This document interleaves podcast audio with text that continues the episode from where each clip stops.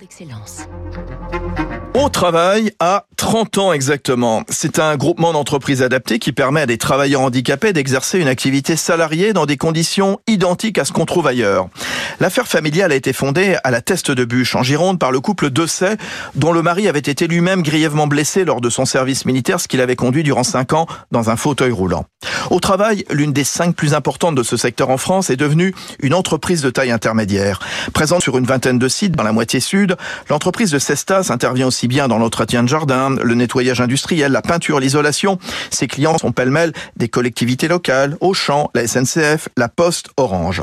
Chez Au Travail, qui dispose d'un centre de formation à Montpellier, on répète qu'un travailleur handicapé, c'est d'abord un travailleur et qu'il a droit à un vrai parcours professionnel Serge Dessay, le cofondateur. Nous, quand on embauche un salarié, on embauche un salarié sur ses compétences et avec la possibilité, bien sûr, de se former et d'acquérir d'autres compétences, de faire une carrière. Ce que nous avons, par exemple, sur notre site de la Test où la personne est arrivée et elle, maintenant, elle dirige un site avec 60, 70 personnes. Autre secteur visé par Au Travail qui ne cesse d'étendre son maillage, la viticulture, avec le rachat en ce début d'année d'une propriété dans le Cahors à Puy-l'Évêque. C'était Territoire d'excellence sur Radio Classique.